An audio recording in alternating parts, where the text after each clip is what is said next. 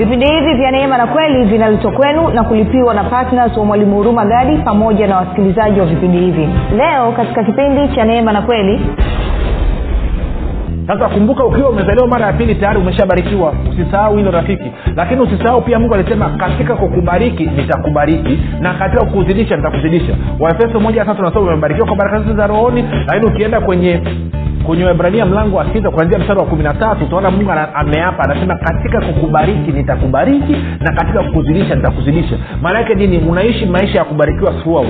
Kwao hezekia anaambiwa kwamba watu walipochukua hatua na kuanza kutoa na kusapoti kazi ya hekaluni kuanza kusapoti wafalme na, na walawi mungu amewabariki. Kwao watu wametoa mpaka wamepitiliza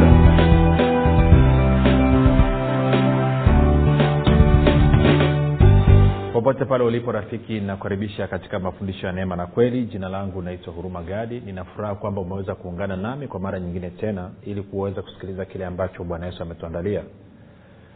Uh, kumbuka tu kama unasikiliza mafundisho haya kwa njia ya redio basi mafundisho haya yanakuja kwako kila siku muda na wakati kama huu. Na kama unasikiliza kupitia mitandao ya kijamii pamoja na podcast basi mafundisho haya yanakuwa posted kila siku lengo la mafundisho ya neema na kweli ni kujenga imani yako wewe unanisikiliza ili uweze kukua na kufika katika cheo cha kimo cha utimilifu wa kristo. Kwa lugha nyingine ufike mahali ufikiri kama kristo uzungumze kama kristo na uweze kutenda kama kristo. Zingatia kufikiri kwako kuna mchango wa moja kwa moja katika kuamini kwako. Ukifikiri vibaya utaamini vibaya ukifikiri vizuri utaamini vizuri. Hivyo fanya maamuzi ya kufikiri vizuri na vizuri ni kufikiri kama kristo. Na ili uweze kufikiri kama kristo unabudi kuwa mwanafunzi wa kristo na mwanafunzi wa kristo anasikiliza mafundisho ya neema na kweli. Twende malaki mlango wa tatu moja kwa moja alafu mambo atakaa vizuri. Haleluya. Malaki mlango wa tatu anasema hivi. Mlango wa tatu mstari ule wa saba mpaka wa nane. Anasema hivi tokea siku za baba zenu mmegeuka upande mkayaacha maagizo yangu wala hamkuyashika nirudieni mimi nami nitawarudia ninyi asema bwana wa majeshi. Lakini ninyi mwasema turudi kwa namna gani? Alafu anajibu anasema je mwanadamu atamwibia mungu? Lakini ninyi mmeniibia mimi. Lakini ninyi mnasema tumekuibia kwa namna gani? Mmeniibia zaka na dhabihu. Kwa hiyo sasa achana hiyo kama umelaniwa kwa laana. Wewe umezaliwa mara ya pili huwezi ukalaniwa na laana. Hiyo tuiache hiyo haipo. Nachotaka nikuonyesha hapa ni kanuni. Kwamba ulimwengu wa roho umetengenezwa hivi. Kule ambako unapeleka fedha yako ndipo na moyo wako unapokwenda. Maana unaweza sema hazina ya mtu ilipo ndipo na moyo wake ulipo. Ndio maana kwa wale ambao mnanisikiliza na mlikushawahi kwenda kwa waganga wa kienyeji hakuna mganga wa kienyeji anaweza kukuagua ama kupiga ramli ama kufanya hicho kilichokupeleka kule pasipo kutoa hela. Ndio maana ukimwambia auna hela atakwambia tafuta hata shilingi mia tafuta hata shilingi hamsini. Kwa nini? Kwa sababu hela inawakilisha ni, ni thamani ya nini? Ya utu wako. Inawakilisha maisha yako. Na ndo maana kule unakoipeleka fedha na moyo wako ndipo unapokwenda. Kwa hiyo bwana yesu anasema hazina ya mtu ilipo ndipo na moyo wake ulipo. Kwa hiyo kila mara unapomtolea mungu maanaake ni kwamba unawambia mungu na kukabidhi moyo wangu. Na tuliona vipindi vilivyopita e, nyakati wa pili kumi na sita mstari wa tisa anasema macho ya bwana yanakimbia ulimwenguni akitafuta wale watu ambao moyo wao mioyo yao inamtegemea yeye kwa ukamilifu ili ajionyeshe mwenye nguvu. Kwa hiyo nikakwambia vipindi vilivyopita mungu ana, nini? Ana shauku ya kuingia katika uchumi wako na fedha zako azirekebishe. Nikakwambia hivi pasipo moyo wako mungu hawezi kufanya chochote. Daraja kati ya wewe na mungu ni moyo wako kinachosababisha ulimwengu wa roho uweze kuja na kufanya mambo katika ulimwengu wa damu na nyama ni moyo wako. Na kwenye moyo wako ndo kunapokuwa na imani. Sasa unaweza ukawa na imani na wema na ukuu wa, wa, na uaminifu wa mungu ama unaweza ukawa na imani na uharibifu na upumbavu wa ibilisi. Uamuzi ni wakwako ndio maana anasema imani huja kwa kusikia maana anasema usiseme moyoni mwako. Kwa hiyo nikakwambia moyo ni sehemu ya muhimu sana. Kwa hiyo rafiki huwezi ukatoka kwenye changamoto ulionayo na haswa kwenye eneo la fedha na uchumi kama bado kila utakaposikia fursa ya wewe kutoa ikakuletea makwazo ikakuletea offense. Kama unakwazika kwa sababu ya matoleo maana yake una shida. Na nilikufundisha kipindi kilichopita bwana yesu anasema jicho lako ni ovu na kwa kuwa jicho lako ni ovu kwa maana wengine kwa lugha ya leo hii tungesema kwamba una kijicho. Ndio maana ukisikia habari ya matoleo kinachokasirisha nini? Ni kwa sababu umeamua kwenye akili yako kwamba hawa watumishi wanaenda kula wanaenda kutafuna hiyo hela. Na wewe utaki wale hiyo hela. Utaki watafune hiyo hela si? Na kwa maana hiyo inadhihirisha kwamba wewe sio mbarikiwa wa bwana. Maanake mbarikiwa wa bwana ameitwa kubariki wengine. Si kwa hiyo wewe unapokasirika na kukwazika ukaona kama wanachukua wanakunyang'anya then ni shida. Sasa sisemi kwamba hakuna watumishi walio matapeli. Sisemi kwamba hakuna watumishi ambao wanatumia vibaya nafasi walizopewa. Wapo. Lakini tuache kufundisha kwa kuwa wapo. Ama tuingie umo umo ambako wanafanya vurugu na kutapeli watu tuwafundishe watu wapate maarifa wapate ufahamu ili waweze kuenenda sawasawa na mungu alivyokusudia ili kutoa kwao na kushiriki kwao kwenye eneo la fedha na uchumi katika kazi ya mungu kuwe ni kushiriki kwenye maarifa kwenye ufahamu na kwenye hekima. Nadhani hii ya pili ni muhimu zaidi kuliko kusema kwamba ah, tusiende kabisa. Mi mwenyewe zamani nilikuwa napata shida naezungumza na wewe hapa.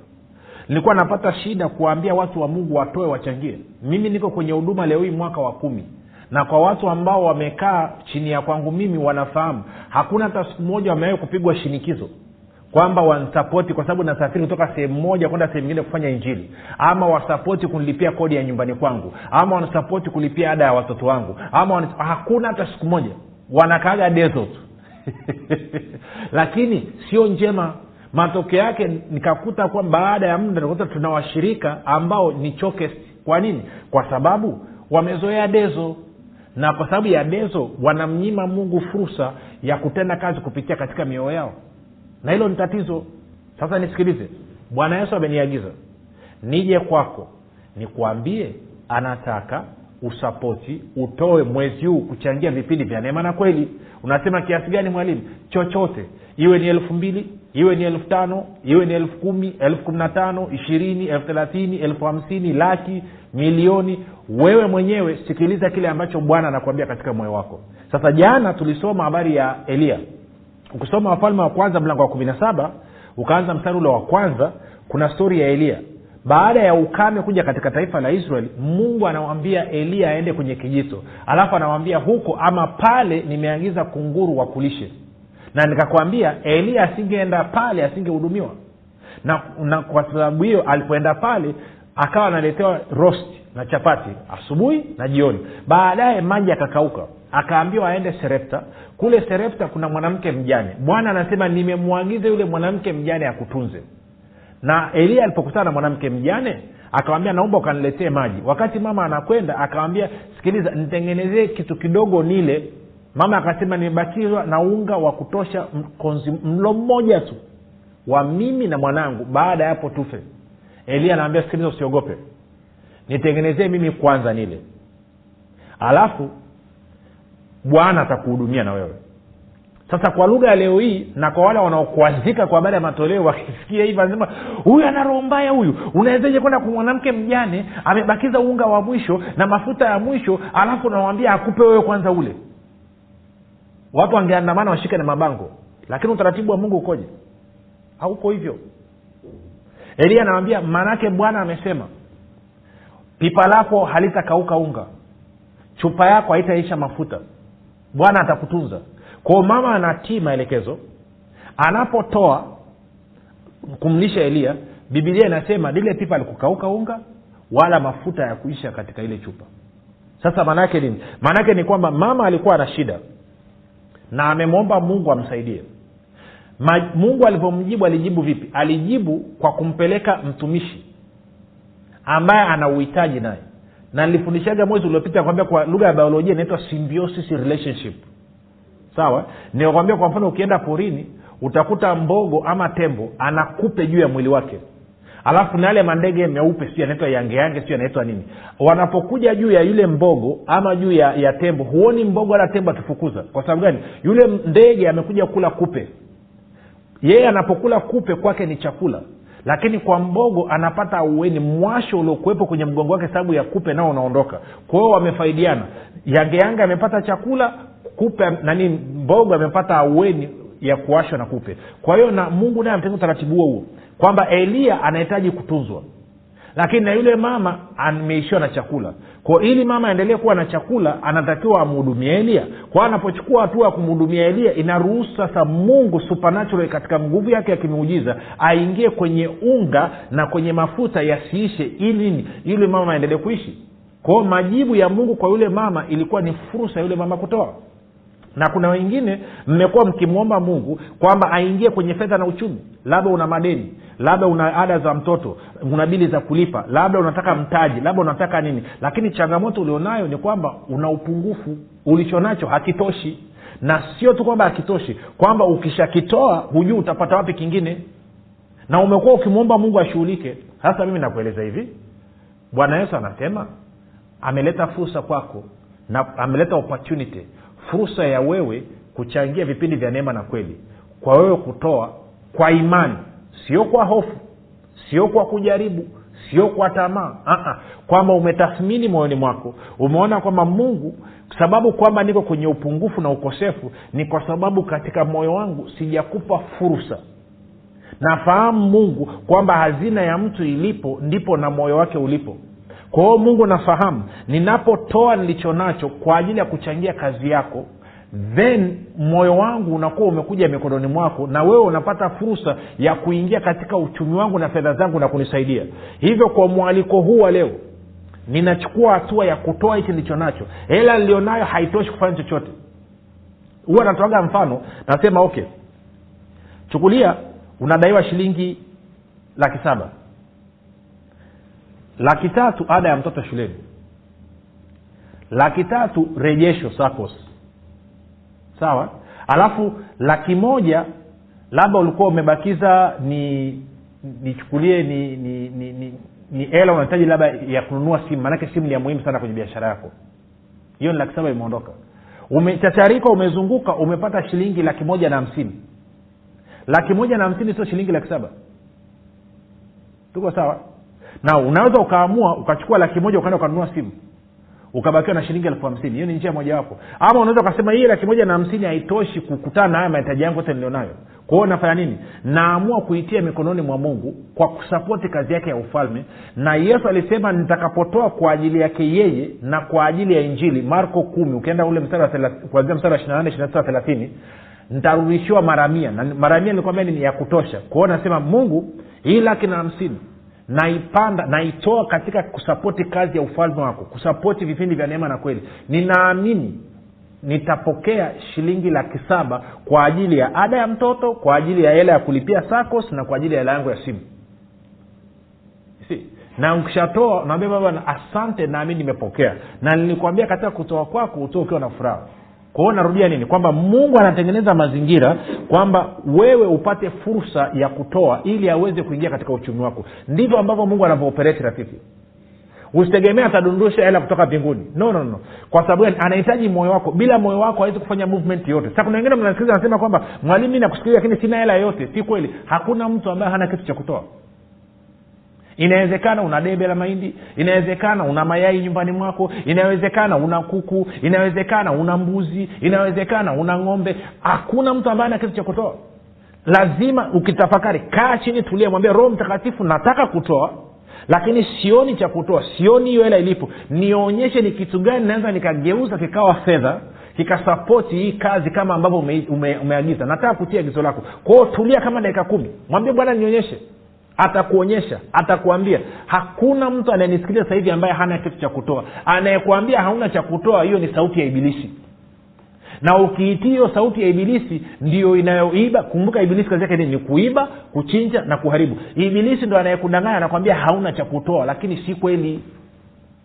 Hakuna mtu lazima una kitu cha ziada nilikwambia mwezi uliopita kuna mtu alileta nini? Alileta viatu akaleta na, na, na vyombo vya nyumbani kwa vyombo jagi si navigani vikapigwa bei ikapatikana hela. Kwao usiniambie hauna kitu. Si always kila mtu ana kitu. Kwao nataka ukae utafakari.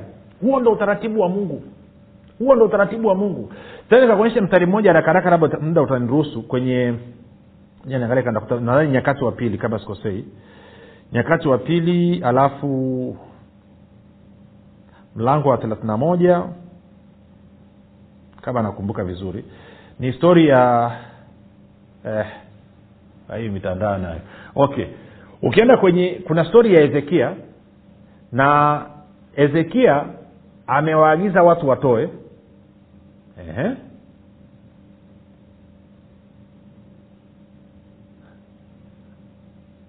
Ah, twende mstari wa ngapi? Nitafute e, twende kwenye kwenye mambo ya nyakati wa pili mlango wa thelathini na moja. Sawa? Naanza mstari wa tatu. Okay, tuanze mstari wa pili ili uweze kuelewa. Anasema hezekia alikuwa ni mfalme akaziweka zamu za makuhani na walawi kwa zamu zao kila mtu kwa kadiri ya huduma yake makuhani na walawi pia kwa sadaka za kuteketezwa na kwa sadaka za amani kutumika na kushukuru na kusifu malangoni kwa matuo ya bwana. Kwa maneno mengine ukisoma historia hii utaona kwamba israel walikuwa wameshamwacha mungu. Walikuwa hata hawamwabudu mungu tena wala hawaangaiki na makuhani nao walikuwa wameacha kazi. Kwa hiyo amekuja akavunjavunja vinyago na masehemu ambao alikuwa na, na madhabau za ovyoovyo zile alafu akanyenyua makuhani waanze kumhudumia bwana kama bwana alivyokuwa ameweka utaratibu. Mstari wa tatu tena akaweka sehemu ya mfalme ya mali zake kwa sadaka za kuteketezwa. Yaani sadaka za kuteketezwa za asubuhi na jioni na sadaka za kuteketezwa za sabato na za mwezi mpya na sikukuu kama ilivyoandikwa katika torati ya bwana. Kwao hezekia mfalme akatoa sehemu ya mali zake ili nazo zifanye kazi ya hekaluni. Sasa mstari wa nne tena akawaamuru watu waliokaa yerusalemu watoe sehemu ya makuhani na walawi ili hao wajibidiishe katika torati ya bwana. Kwa hiyo anasema watu wa israeli wanatakiwa kusapoti walawi pamoja na makuhani ili wasiwe na usumbufu kwenye akili zao waweze kufanya kazi ya bwana. Alafu anasema mara alipotangaza amri wana wa israeli wakatoa kwa wingi malimbuko ya nafaka na divai na mafuta na asali na mazao yote ya mashamba na, eh, na zaka ya vitu vyote wakazileta nyingi. Nao wana wa israeli na yuda waliokaa mijini mwa yuda wakaleta pia zaka za ng'ombe na kondoo na zaka za vitu vilivyowekwa wakfu alivyowekewa bwana mungu wao wakaviweka chungu chungu yaani mlima walikusanya kama kifusi hivi. Katika mwezi wa tatu wakaanza kuweka misingi ya hizo chungu wakazimaliza katika mwezi wa saba. Kwa kwa muda wa miezi mitatu miezi minne sore wanatoa tu. Haya angalia mstari wa nane. Hata walipokuja hezekia na wakuu na kuziona zile chungu wakamhimidi bwana na watu wake israel. Ndipo hezekia akaulizana na makuhani na walawi katika habari ya hizo chungu. Mstari wa kumi azaria kuhani mkuu wa nyumba ya sadoki akamjibu akasema sasikiliza hapa rafiki. Tangu watu walipoanza kuleta matoleo nyumbani mwa bwana tumekula na kushiba na kusaza tele kwa kuwa bwana amewabariki watu wake na kilichosalia ndio akiba hii kubwa. Kwa hiyo kuhani anasema mfalme tangu watu walipoanza kuleta nyumbani kwa bwana tangu watu walipoanza kutoa bwana amewabariki sasa kumbuka ukiwa umezaliwa mara ya pili tayari umeshabarikiwa. Usisahau hilo rafiki. Lakini usisahau pia mungu alisema katika kukubariki nitakubariki na katika kukuzidisha nitakuzidisha. Waefeso moja sasa nasema umebarikiwa kwa baraka zote za rohoni lakini ukienda kwenye kwenye wahibrania mlango wa sita kuanzia mstari wa kumi na tatu utaona mungu ameapa anasema katika kukubariki nitakubariki na katika kukuzidisha nitakuzidisha maana yake nini? Unaishi maisha ya kubarikiwa throughout. Kwao hezekia anaambiwa kwamba watu walipochukua hatua na kuanza kutoa na kusapoti kazi ya hekaluni kuanza kusapoti wafalme na, na walawi mungu amewabariki. Kwao watu wametoa mpaka wamepitiliza kwa hiyo maanaake nini? Nichokuwa nataka kuonyesha kwamba ndio utaratibu ambao mungu ameweka. Hawa watu wasingekubali wasinge wasingetii na kuanza kwenda kusapoti kazi ya bwana hekaluni. Maanaake ni kwamba mungu angekosa fursa ya namna ya kuwazidisha na kuwaongeza. Mungu angekosa fursa namna ya kuendelea kuwabariki. Kwa sababu gani? Wanakuwa wameondoa mioyo yao kwa sababu ya hofu na wamepeleka mioyo yao mahali pengine. Na mungu anajionyesha mwenye nguvu kwa yule mtu ambaye moyo wake umemwelekea yeye kwa hiyo rafiki nakupa fursa. Bwana yesu ameniagiza mwezi uliopita inawezekana ulishiriki na mwezi huu unakupa fursa tena. Na uhakika kabisa uliona matunda ya mwezi uliopita. Kwa hiyo mwezi huu chukua hatua shiriki tena. This time na kuchallenge. Ongeza kiwango. Na kuchallenge. Kumbuka tulifikia kwa asilimia sitini na mwezi uliopita. Mwezi huu unataka tufike kwa asilimia mia moja ikiwezekana tupite. Kwa sababu gani? Tunataka tukichavuka tageti iliyoko hela ya ziada tuanze kutafuta radio station katika mikoa mingine ambao hawasikii injili. Kuna mikoa hatujaifikia bado rafiki. Kuna mkoa kama tabora sorry, nani, tabora yote kwa ujumla tumefikia kipande cha nzega. Lakini kuna singida lakini kuna dodoma lakini kuna morogoro lakini kuna iringa kwa ukubwa wake kabisa. Hatujaweza kuwafikia bado. Hii ni mikoa ambazo tunatakiwa tuifikie na injili. Eh, tuna ruvuma huko hatujaweza kufika bado rafiki. Lazima tuwafikia hawa tuna injili. Kwa hiyo ndio maana na kuchagiza kwamba chukua hatua leo hii. Sasa moja nikutajie namba alafu nitamalizia kuongea kitu. Namba unatakiwa kama uko tayari unataka kusapoti kutuma na kutia agizo la bwana yesu na kumfungulia mungu fursa mlango aweze kuingia katika uchumi wako leo hii kwa sababu amekupa fursa ya kutoa ili aingie kwenye uchumi wako. Namba kwa wale wanaotumia voda ni sifuri saba sita nne mia tano mia mbili arobaini na mbili. Sifuri saba sita nne tano sifuri sifuri mbili nne mbili. Na kwa wale ambao wanatumia tigo ni sifuri sita saba tatu tano sifuri sifuri mbili nne mbili. sifuri sita saba tatu mia tano mia mbili arobaini na mbili. Na kwa wale wanaotumia airtel ni sifuri saba nane tisa tano sifuri sifuri mbili nne mbili. sifuri saba nane tisa mia tano mia mbili arobaini na mbili. Kwao chukua hiyo hatua rafiki angalia mama wa serepta namna pekee ilikuwa mungu anaweza kumsaidia kwenye changamoto aliyokuwa nayo ni kwa yule mama kuitikia kwa utii wa imani na kufanya kama alivyoagizwa na eliya na bwana akaingia kwenye uchumi wake akamtunza kwa miaka mitatu. Alikuwa amebakiza mlo wa siku moja lakini alipotii akatunzwa kwa muda wa miaka mingapi? Miaka mitatu. Kwa hiyo rafiki na wewe inawezekana ulichonacho ni kidogo kabisa. Hujui hata itakuwaje huoni itakwendaje. Kwa nini usichukue hatua ya imani ukasema nimesikia mwaliko wako mungu. Najua fursa hii iliyonifikia ni kwa sababu nataka kujishughulisha na uchumi wangu. Kwao mimi nachukua hatua ya imani. Kwa sababu mmoja naamini kwamba wewe mungu uko lakini mbili naamini kwamba unawapa thawabu wale wanaokutafuta kwa bidii. Kwao najua napochukua hatua leo hii na kutoa kama ulivyosema na kuniagiza kupitia kinywa cha mtumishi wako mwalimu huruma gadi nina uhakika utaingia katika uchumi wangu na katika fedha zangu na utarekebisha lazima ufanye hiyo hatua. Kwa sababu kinachofanya unaendelea kwenye utumwa na upungufu ni hofu. Sio kitu kingine rafiki. Hofu. Na ibilisi anadanganya utakula nini kesho? Utakula nini wiki ijayo? Okay moja nikuulize swali. Tangu tangu tangu mwaka huu umeanza wewe unanisikiliza unataka kuniambia ujawai kushika elfu kumi moja inayoshikana hivi? Yaani e, noti moja elfu kumi? Msimbazi mmoja? Okay unasema nilishika. Swali. Ilitosha? Unasema haikutosha. Kwa hiyo ulikula yote? Ndio nilikula yote. Okay nikuulize swali unaonaje katika hiyo elfu kumi kama ungetoa hapo shilingi elfu tano? Ukaachilia kwa mungu alafu ukampa moyo wako kupitia matoleo yako ukaamini ajishughulishe na uchumi wako. Ungebakiwa na shilingi ngapi? Elfu tano. Ingetosha? Labda isingetosha. Lakini ingekuwa umebakiwa na elfu tano haijatosha. Lakini walau moyo wako umempa mungu na una elfu tano ambao umetoa unatarajia mavuno kuja. Lakini ukaila ile elfu kumi yote kwa hiyo hela haikutosha na bado huna unachotarajia ungeweza ukajibana ukatoa hapo elfu tano alafu elfu tano ikabakia ikakutana na mahitaji yako. Yes haitoshi lakini walau unatarajia kitu. Kwao huwezi ukakaa unasubiria boti meli ya uvuvi kuletea samaki wakati huna meli ulioituma baharini rafiki.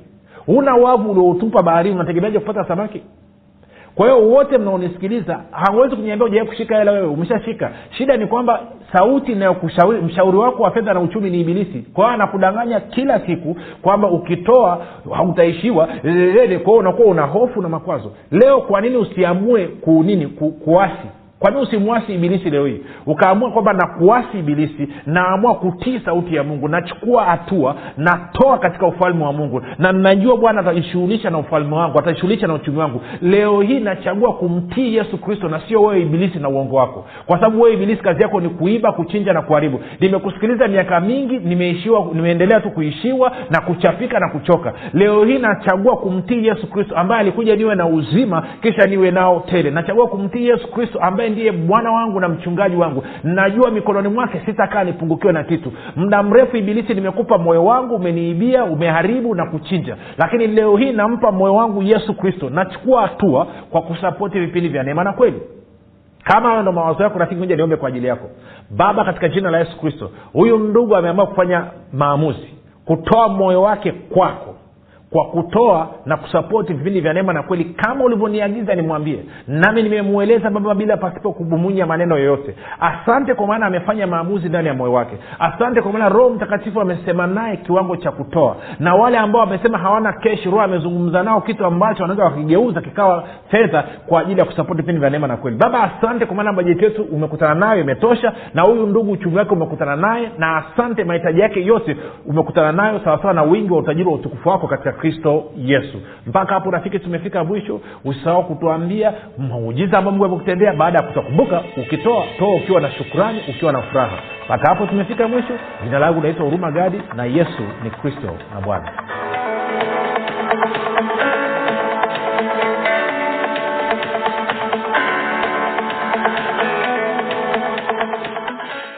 kama unatafakari kuwa patna mwalimu huruma gadi na kumuunga mkono kwa kusapoti vipindi hivi vya neema na kweli piga simu namba 7645242 au 6735242 au 7895242 nitarudia 7645242 au 6735242 au 789 5242 mapato yote yatatumika kulipia gharama za maandalizi na urushwaji wa vipindi vya neema na kweli kupitia redio na televishen